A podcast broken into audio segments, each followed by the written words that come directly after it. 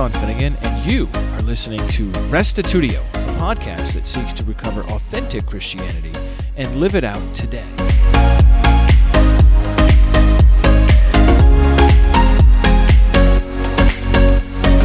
Have you heard of oneness theology?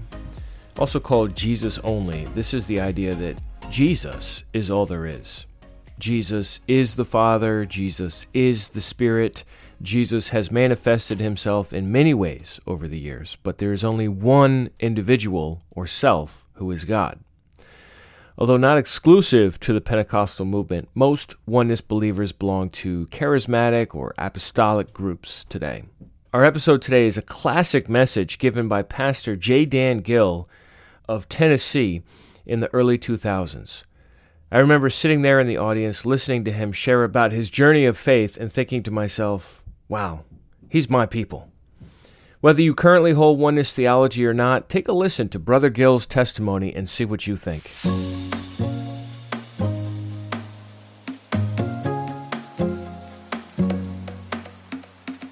We are all learning, aren't we? Amen.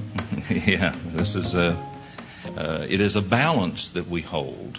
Not always easy to hold, but a very important balance. A balance of saying, "Hey, I love truth, and I love the truth I have," and at the same time, uh, being able to say on the other side, "Oh, by the way, I- I'm interested in more truth, or if I should learn that uh, perhaps I'm not accurate about something, then I want to change." It, that's the balance that I think we have to uh, to hold, isn't it? And uh, it's not always easy to do because I either want to come down on the side of saying I have truth, I'm now comfortable, leave me alone, and uh, and then there's that, or else if I don't have that and I come over here and I want to pursue truth, then it's easy to begin to say, I'm not sure there is such a thing as truth and I don't know what we're doing here and I don't know and I can't say. You know, we, we don't want to fall into either one of those traps, do we? So it's a, an amazing thing. What I would like to do uh, today is to uh, share with you uh, somewhat about my journey in faith and my efforts to keep that balance, and uh, and in the process of uh, these things, perhaps share with you uh, some of the beliefs that I once held, and perhaps help you to understand those things better if you're not familiar with them. And then also to be able to contrast that and speak of some of the things that uh, I hold so dear today.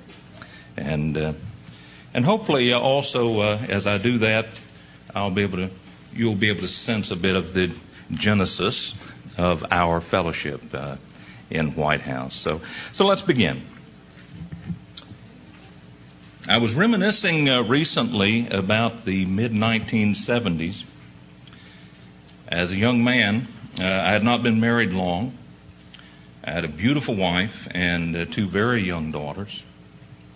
I particularly remember the sense of confidence that I felt in those years. It, it seemed like that life was well and uh, that the world was before me. I recall mine and Sharon's dedication to our church in Nashville. Each Sunday morning, we would make our way to our usual seat, uh, two pews from the front and to the far left. It was an inconspicuous location, I think, uh, yet one close enough to be assured of not missing anything. I still recall the building at times seemingly transformed as the sunlight would beam through the stained glass windows. Easily, my favorite part of the meeting was the teaching. I had written notes in my wide margin King James Version Bible to the point that some passages were getting difficult to read. Yet I added to those notes each passing Sunday. Sharon and I were a young couple confidently devoted to our faith. Both of us were children and grandchildren of wonderful oneness people. People who had suffered various humiliations in their lives for the belief that God is one. A humiliation meted out by those equally dedicated to the thought that God is not one. Our oneness heritage was something for which we were and still are very proud, thankful. In those days, we never would have thought that God had another plan for us. Can you imagine sitting in church being taught by capable oneness teachers and as they teach, finding yourself discovering an entirely different understanding of God? I don't think, don't think that's what my teachers intended to happen, and yet it did. Sitting in those wonderful Sunday morning meetings, as the scriptures were read and as my teachers would teach, I found my understanding of God and Jesus Christ being completely transformed from oneness to one, Sunday by Sunday, week after week. But what is oneness? In oneness is found the belief that only one is God. And that is a laudable conviction. Oneness presents us with the understanding that the Spirit of God is not a separate person in its own right. Uh, Matthew 118 tells us that it is the Spirit of God that caused Jesus to be conceived, begotten. Hence, the Spirit of God and the Father are one and the same. That is a thought that is certainly in the right direction. However, in oneness theology, Jesus is God. More specifically, he is thought to be all of God there is. Jesus is the Father. Jesus is the Holy Spirit. Jesus is the Son. For this reason, uh, oneness theology is sometimes referred to as the Jesus only teachings. While oneness concepts may seem confusing to the balance of the Christian world, my teachers would have been quick to point out that their perspectives are drawn from the Scriptures. For example, Jesus states in John 14 and 9, Whoever has seen me has seen the Father. Thus, to the oneness believer, Jesus is one for one the Father. Again, when Jesus says of the Holy Spirit in John 14 and verse 18, I will not leave you orphans, I will come to you. This means from the oneness point of view that Jesus is one for one the Holy Spirit. Certainly, it is abundantly clear in the scriptures that Jesus is the Son. So then Jesus is God in every respect. Likewise, Jesus says in John 5:43, I have come in my Father's name. And he says in John 14 and 26 that the Father will send the Comforter, the Counselor, in His name. Hence, in oneness theology, the Father's name and the name of the Holy Spirit is one and the same as the name of Jesus. In oneness, as with the Trinitarian view, Jesus on earth is a God man. Unlike the Trinitarian view, however, the Son of God is the flesh part and I'm using oneness language, or human part of that combination. The Son of God and the Son of Man are one and the same, Luke 135. In the Trinitarian view, the Son of God is the God part of the God-man combination, and the Son of Man is the humanity. Thus, unlike the Trinitarian view, for oneness, the God part of Jesus is not a God the Son, but rather the Father himself. John 14 and 10, the Father that dwells in me. In the New Testament, Jesus speaks and acts at various times as the man and at other times as God the Father. So, the overarching principle of oneness faith is that Jesus is God and He alone. Hence, even as a very young man, I knew amazing syllogisms and scriptures from every quarter of the Bible, which I thought to conclusively demonstrate that Jesus is God. As a young man of oneness faith, there was no personal incentive to change my views about God. Quite to the contrary. It is often thought in oneness circles that the single most egregious of sins is to deny the crucial tenet that Jesus is the all-encompassing deity of the universe. This, perhaps, is the sin for which one will never be forgiven. It is against this backdrop of fear that I found myself sitting in my own church, happily minding my own business, hearing exceptional oneness teachers but then finding myself questioning my oneness faith. I knew that the Trinity was simply an untenable idea. I think it's what results from the clashing together of two very opposing and inharmonious thoughts. Those thoughts are that there is only one God and that there are multiple beings who are God. The mental and verbal contortions necessary to make these two opposing concepts work together are foreboding. Conceived in confusion and codified through coercion, the Trinity is still unintelligible and is still best defended by intimidation.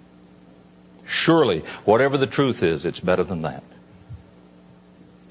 Yet in my world in the 1970s, I only knew of two choices. Either you believed in the Trinity or in oneness. I knew little about Arianism and had never heard of biblical Unitarianism. Yet, week by week, I found myself drawn to a realization that while the Trinity was clearly an unfortunate construct and certainly not scriptural, that our oneness views were also somehow wrong all errors are easy to see through and dismiss, except those we may be in at the time. I certainly did not want to be wrong in these critical matters. Yet I reasoned, what if I'm already wrong? Maintaining our spiritual status quo may be psychologically comforting. However, we must come to draw our comfort from something better. We must draw our comfort from our valuing of the truth itself, whatever it may be, and above all else. So I did what I have learned to do through my life when faced with that which seems impossible to me.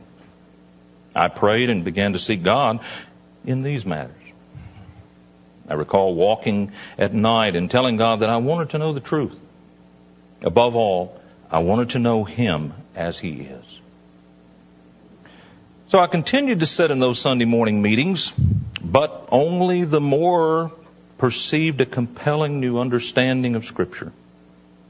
Among other things, I, began to realize that for Christ to be in the image of God did not make him God. It meant he was not God. The image of a thing is not the actual thing itself. It is a representation.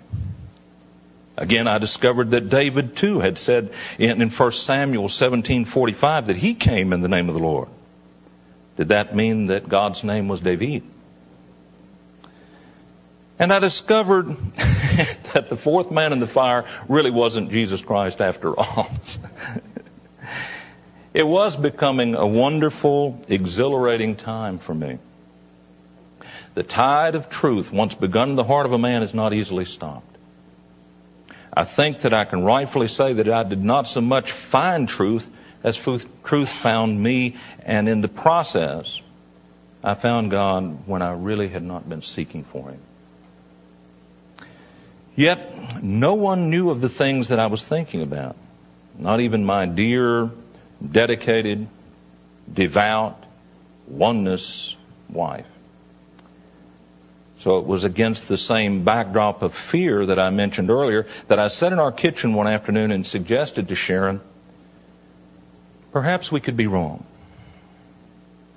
As I recall, she said, About what? I said, Perhaps we could be wrong about Jesus being God. It was at that point in my life that I learned what a wonderful woman of faith that I had married. To her credit, she neither readily embraced the things that I said to her about these matters, nor did she dismiss them out of hand. Sharon genuinely felt that if somehow we had been wrong, that Jesus is not God, she wanted to know the truth. We decided to begin reading through the New Testament together and to let the scriptures speak to us as they would. I recall we both worked in downtown Nashville at the time. Each day I would drive us to and from work while Sharon would read successive chapters of the New Testament for us. It was a reading that over the months illuminated us both.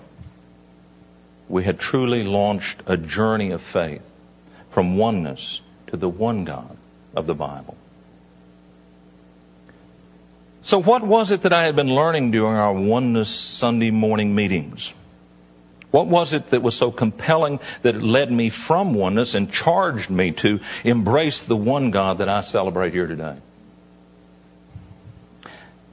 I was discovering some very fundamental, systemic problems with our view that Jesus is God. In that view, I didn't have a clear understanding of the one who alone really is God. And, interestingly enough, my oneness views had also caused someone else to be lost to my faith. That someone was the real man, Jesus, Messiah.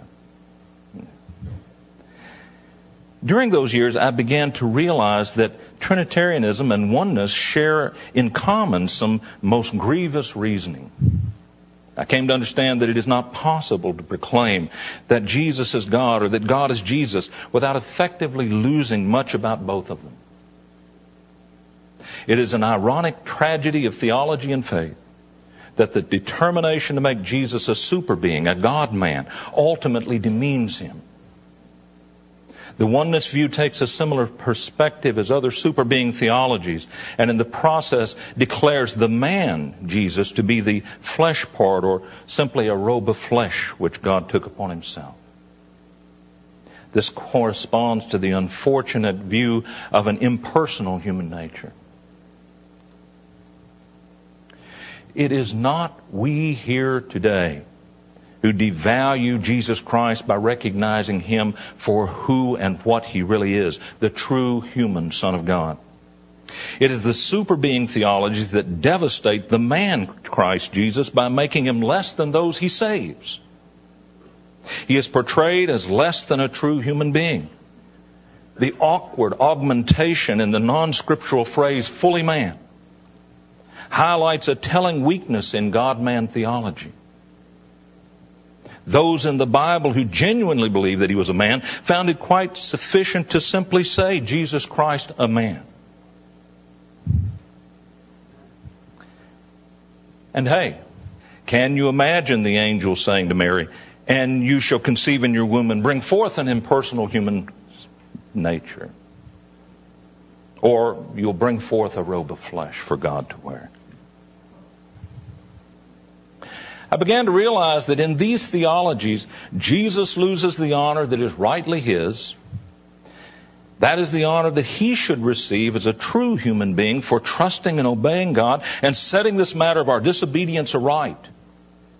Jesus deserves all the credit for undoing for us what Adam did against us.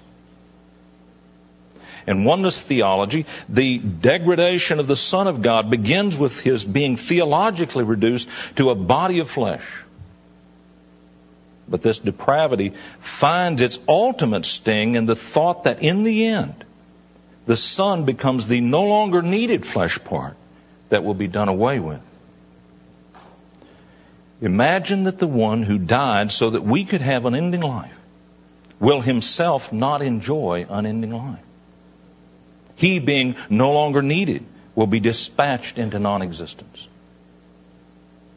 And yet, the theologi- theological tragedy goes on. In super being theology such as oneness and Trinitarianism, God loses the glory that is due Him. Think of all that He did for and through Christ Jesus for us. It was God who caused him to be conceived. It was God who nurtured Jesus and blessed him so that he might become the Savior for the rest of us. It is God who answered his prayers and empowered him to do all that he did. It is God who raised him from the dead and set him at his own right hand. It was God who had the plans for all of these incredible things from before all time. God deserves all the glory for what he has accomplished for us through the man Christ Jesus. Oneness, Trinitarianism, and other super being ideologies are all theological paradigms that perpetuate this terrible diminishing of the man Christ Jesus, while at the same time robbing his Father of glory. The Father whom Jesus himself describes in John 17 and 3 as the only true God. Unbeknownst to my oneness teachers, these realizations are the kinds of things that were amazing me as I sat in those oneness meetings on Sunday morning so many years ago. God, by His kindness, was changing me forever. Allow me to share with you a key passage that changed my thinking in those days. Interestingly enough, the passage is the second chapter of the book of Acts. I say interestingly because this is a favored passage in oneness theology. Most children from an early age know Acts 2, 1 through 4, which brings to us the mighty and wonderful account of the receiving of the Spirit by the disciples on the day of Pentecost. Likewise, every oneness person can relate to Peter's quoting of the amazing prophecy of Joel and those incredible words in Acts 2:16. This is that. Most children in the oneness household can quote Acts 2:38. Then Peter said to them. However, over time I began to realize something odd about our church's reading of and expositions in the second chapter of Acts. It dawned on me that between Peter's completing of his quotation of Joel in verse 21 and the remarks of the crowd which prompted his landmark directives in verse 38, that for us as oneness people, there was a theological black hole. I have often tried to recall if I ever heard even one sermon text from any of the verses found from Acts 2.22 through Acts 2.36. Somehow, these 15 verses tend to be absent from oneness thought and preaching. It was sitting in church on a number of Sunday mornings that I began to rediscover the 15 missing verses of Acts, the second chapter. Suddenly, those verses had a profound influence on my faith. I found myself reading them over and over again.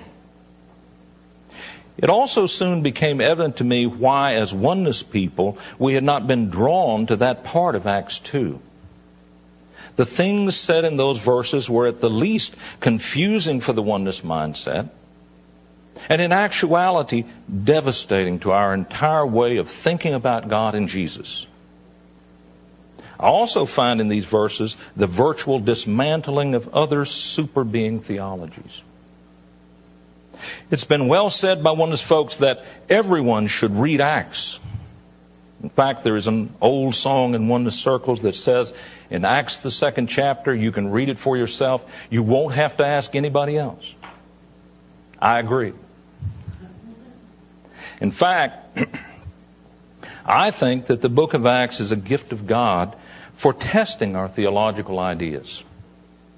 Acts is rather much a laboratory in which we can place our theologies on trial. Here we can set our thoughts alongside the actual in the field teachings and activities of the first Christians. What did their message sound like? What did their faith look like in action? Do our theological ideas match what they actually said and did? If not, then perhaps we need to revisit our theologies. And that's what I began to do. I laid down my oneness theology besides those 15 Middle Acts verses, Middle Acts 2 verses, and found that it failed the test of the laboratory of Acts. Let me highlight some key lost verses from Middle Acts 2. Put yourself back there uh, and, and imagine yourself in the crowd of Jews hearing these things for the first time that day for a moment lost verse number 1 acts 2.22 you that are israelites listen to what i have to say. Jesus of nazareth a man attested to you by god with deeds of power wonders and signs that god did through him among you as you yourselves know. This verse brings us to two amazing statements, neither of which were congruent with my oneness teachings. First, Jesus is announced to be a man. This is hardly the declaration that I, as a oneness person, would have anticipated to be made to those Jews gathered from every nation under heaven. It seems inescapable to me that the proclamation would needed to have been, listen, O house of Israel, Jesus was your God. Come down to you in human flesh. Or at the very least, he was the God man. The announcement, Jesus, a man approved by God, is both accurate and sufficient. It is those words which launched Peter's proclamation on that day. The second incongruence was by miracles and wonders and signs which God did by him.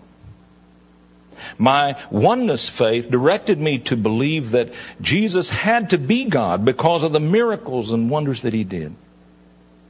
Again, if Peter was oneness, wouldn't I expect him to declare by miracles and wonders and signs that he did, thus proving himself to be your God? Lost verse number 2.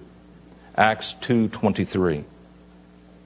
This man was handed over to you by God's set purpose and foreknowledge, and you, with the help of wicked men, put him to death by nailing him to the cross. Again, it is Jesus of Nazareth, a man, handed over to them that they had put to death. There is no message this day about you put your God to death. There is no message this day about crucifying the man part of Jesus. It is a man from Nazareth that they had killed. That is what the crowd heard. It is exactly what Peter meant for them to hear. Lost verse number three, Acts 2 and verse 24. But God raised him up, having freed him from death, because it was impossible for him to be held in its power. This verse was particularly difficult for my oneness mindset. As a oneness person, I was straightly to believe that Jesus raised himself from the dead. And why not? Any of the super being theologies would logically draw us to that conclusion. The most powerful statement that Peter could make would surely be that Jesus raised himself from the dead, thus proving himself to be God. If that's what Peter believed. But twice in this chapter alone, Peter affirms that God raised Jesus, the man from Nazareth, from the dead. Lost verses, Numbers 4 and 5. Acts 2, 34 and 35. For David did not ascend into the heavens, but he himself says, Yahweh says to my Lord, Sit at my right hand until I make your enemies your footstool. To my oneness faith, when one spoke the word Lord, it was in itself a reference, a reference to deity or God. So here was an insurmountable difficulty because Yahweh is speaking to another who is Lord. And by Peter's proclamation, this Lord is clearly the man, Jesus. Of course, Peter is quoting from Psalm 110 and 1. As we so well learned, this passage from the Old Testament is the single most quoted or referenced in the New Testament. Yet this flagship passage of our brothers in New Testament times was all but hidden from my oneness faith. And isn't this wonderful? Peter is not telling a story of God coming to earth that day. There is no coming down of their God in Acts 2 to become a God man. There is, however, someone taken up. There is no story of a God who voluntarily debases himself and comes to earth. There is a, the story of a man who, by God, has been exalted to the right hand of God in heaven. Neither is there a story of God coming to earth at all, or any super being coming to earth at all to purchase our salvation. None. Lost verse number 6, Acts 2:36. Therefore let all the house of Israel know assuredly that God has made that same Jesus whom you have crucified both Lord and Christ. Incredible. Jesus is Lord because God has made him Lord. He is the Christ because God has made him to be the Christ. This brings us to what for me became an insurmountable problem for oneness theology. And one that is equally insurmountable for Trinitarian and other super being views of Jesus Christ. If Lord is a reference to deity in Psalm 110 and 1, as some have alleged, then Peter has now declared that God has made Jesus to be deity. Surely here Peter settles once and for all who and what the Lord of Psalm 110 and 1 is. If the Lord refers to deity, then Peter has left us with the unthinkable. God has made someone else to be a deity or deity. Unquestionably. Lord is a reference to an exalted human being, and Peter is telling us that that human being is the man, Jesus from Nazareth. Indeed, God has made Jesus to be the Christ. God has no need to be anointed by anyone. It is He who anoints Jesus. Jesus is Lord and Messiah only because God has made Him to be these things. Hence our popular refrain, you can help me with this. This just hit me. but we do this in Nashville, so they will be so pleased to hear that you've done this. But, but you must do it with gusto now. There, this is a refrain with a response. Now, this isn't hard. Your part is just, I will, I will ask you a question and the answer will be no. Practice that. No. No. Thank you. See, after lunch we have to do something here, right? Okay. No. And then I'll ask you a second question and the answer will be no. Okay, and then I'm going to ask you a third question. This is going to seem odd to ask the question, but the question is, the answer is, the answer this time is dead. Okay, so you got it? No, no, dead. Okay, all right. So here we go. We do this in, higher ground. It's, it's wonderful. We just have fun with this. Okay. If God had not made Jesus to be Lord, would he be Lord? No. If God had not made Jesus to be Christ, would he be the Christ? No. If God had not raised Jesus from the dead, where would he be? Dead. You do that very well. They will be very proud of you. Thank you. Lost verse number 7. Acts 2:38. Now when they heard this, they were cut to the heart and said to Peter and the other apostles, Brothers, what should we do? Peter said to them, Repent and be baptized, every one of you, in the name of Jesus Christ, so that your sins may be forgiven, and you will receive the gift of the Holy Spirit. Our cardinal oneness verse, verse of verses, Acts 2.38. Why would I categorize this verse as one of those lost to oneness? Because if we fail to grasp the underpinnings of the faith that proceeds from Peter's declarations in the preceding 15 verses, if we divorce verse 38 from its context, then this verse is also now lost.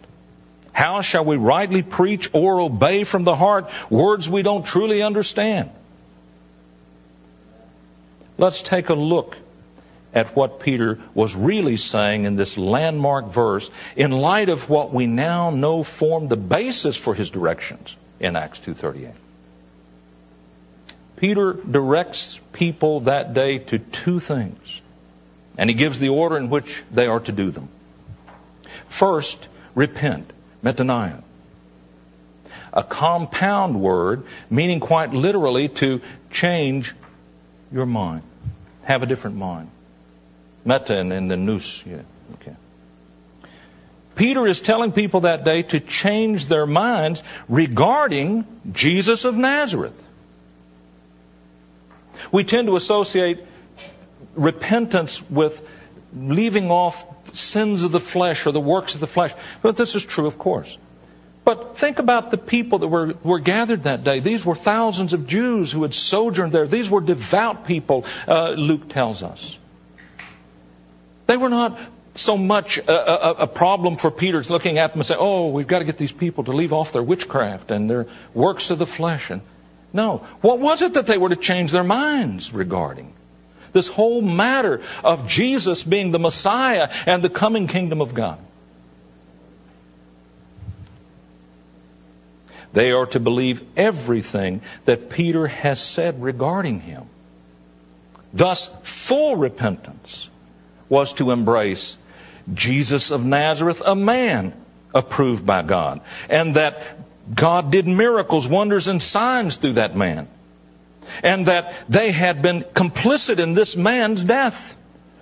Not the death of a body or of a human nature, but a human being. God raised him from the dead, and God has glorified this man from Nazareth and has set him in his own right hand. That's amazing, and that's wonderful. And this same Jesus, God has made him Lord. God has made him Messiah. This is true, full repentance. Is not this exactly the same repentance that we should be proclaiming today? Hmm. Upon that message, we can bring forth that repentance. Then and only then are we ready to approach the second of Peter's two commands and be baptized, every one of you, in the name of this same man, the anointed Jesus. In this baptism, we as men now fully and wholly identify ourselves with this man who died for us. This man we now embrace as Lord and Messiah. And notice Peter's emphatic every one of you. The command to be baptized carries the same exact weight as the command to repent. Everyone who fully repents regarding Jesus is to be baptized in His name. Notice it is the one you rejected and hanged on a tree. Now you will be immersed in His name. And indeed, it is the name of Jesus the Christ. Not Jesus your God, not Jesus the God man. Rather, Jesus, the man whom God has anointed. This immersion was the pivotal moment for the receiving of that message that day. It is synonymous with the acceptance of this man himself. It was the people's declaring back their faith in all that they had heard. Repentance is something that we as people can do. Receiving baptism is something that we can do. These are directives from Peter. They are imperatives. And then you shall receive the gift of the Holy Spirit. About 3,000 people became disciples of Jesus Christ that day. Thousands of names were added to the Lamb's Book of Life. But as I would read the words of Acts during those Sunday morning meetings years ago, it became inescapable to me that those 3,000 people knew nothing of my oneness view of God and Jesus. It became equally inescapable to me that Peter was not a oneness preacher. No oneness preacher I'd ever heard would have proclaimed that message as Peter did that day. It is also equally clear that Peter was not any of the super being theologies. By the test of the book of Acts, he was not a Trinitarian, nor a Binitarian, nor an Arian. Neither were the other apostles. Remember, they too were present and obviously assenting to Peter's words. 3,000 people became disciples of Jesus Christ that day by believing exactly what I'm preaching today about God and Jesus Christ. I'm not very original. I have to confess, I just took it straight from Peter. If by this message and these commands 3,000 people were saved, to use our evangelical language, why would not that same message bring forth the same results today? And how shall I or any other man ever say again that one must believe the oneness or the Trinity or any God manisms to be saved? 3,000 souls were added to the Lord's people based on the hearing and obeying of exactly what we as one God people are saying about Jesus and God. No other theology fits that occasion that I can see. The theology that I now proclaim fits it exactly. And if Peter was here today, I can hear him saying exactly the same things that he was saying in Acts 2:22 through verse 36. And I can hear him saying to us on the basis of those words that we should change our minds and be baptized, every one of us, in the name of the anointed Jesus for the forgiveness of sins. And how great is this repentance? How great is this baptism? They are the basis upon which they would anticipate receiving the Holy Spirit. Thank you for your attention today. That brings this message to a close. What did you think? Come on over to restitutio.org and find episode 457 From Oneness to One with J. Dan Gill and leave your questions and feedback there. Also, if you'd like to know more about Brother Gill and his wife, I did an interview with them that you can find if you just search in the podcast feed. It's interview number 22. And if you're curious about another testimony about a oneness person, you can check out the episode with Joel Hemphill called My Story, His Glory, also on this podcast. If you want more resources by Dan Gill and his team, check out the 21st Century Reformation website. That's 21stcr.org. It's 21st with a number, and then CR for Century Reformation. This is a website that I have contributed to a lot and uh, that I highly recommend. It's uh, very much a video focus as opposed to audio, which Restitutio is much more audio focused. Although we do have a YouTube channel with some unedited interviews on it, so uh, check that out if you haven't yet. And last of all, if you haven't yet signed up, why not register for the Unitarian Christian Alliance, which is coming up this October 13th through the 15th? You even may get a chance to meet Dan and Sharon Gill at this event if they uh, come. They came last year, and hopefully they'll come again this year. And uh, I'll be there, and a, a number of other speakers. We've got a great lineup for you for this year. I don't think that is yet public, but there are going to be quite a few scholarly presentations as well as more practical style workshops at the same time so that you can choose your own adventure. And so, uh, if you are able to make it, it's held in Springfield, Ohio, October 13th to the 15th. Considering the insane cost of everything in our world today, we thought that uh, for this year, and uh, probably just this year, we would not raise our price over last year so we're offering the conference at the same price as last year, and I, I, honestly don't remember what that is off the top of my head, but you can find out that information at UnitarianChristianAlliance.org and find the the post that mentions registration and uh, come over there and register.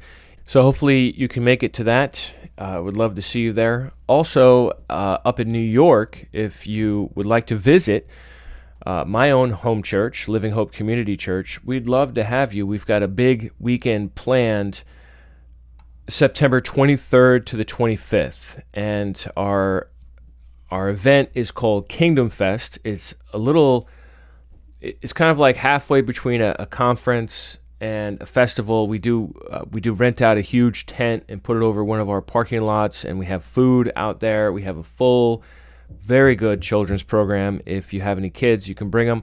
If not, that's fine too. Uh, a lot of singles, a lot of married people, a lot of kids come to this event.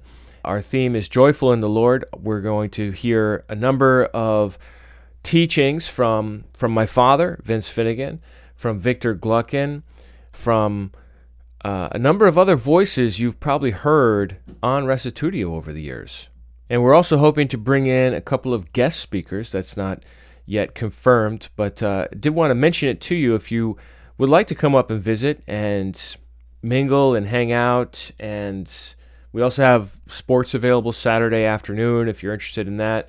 Just a great time to spend with the family of God. Uh, great worship music, lots of free time for building relationships. September is really a nice time to be in New York. It's uh, it's it's kind of it's it's more of a fall feel but it's not it's not cold yet, at least not by our standards. And uh, so it'd be great to see any of you who come. The registration right now is open at $95 per person. Uh, housing is on your own, but that includes all of your meals uh, for the time there. Starting with a with a nice potluck dinner on Friday night and going through Saturday and into Sunday, uh, concluding with lunch on Sunday. So, uh, would love to see you if you could make it to Kingdom Fest 2022. And uh, I hope that this event, if you come, will make you joyful in the Lord. That's the goal for it. And so, for more information about that, come on over to lhim.org. That stands for Living Hope International Ministries, lhim.org. And uh, you can find the registration information there. Well, that's it for today. Thanks for listening to the end here. Uh, I was a little delayed this week in getting this episode out because uh, I was on vacation. I was recovering and uh, feel pretty good now and appreciate your patience in having this episode come out a few days late. Uh, hopefully, we'll get back on schedule uh, either this week or next week and uh, get right back to posting by Friday. Thanks everyone for listening. We'll see you next week. If you'd like to support this ministry, you can do that at restitutio.org. And remember, the truth has nothing to fear.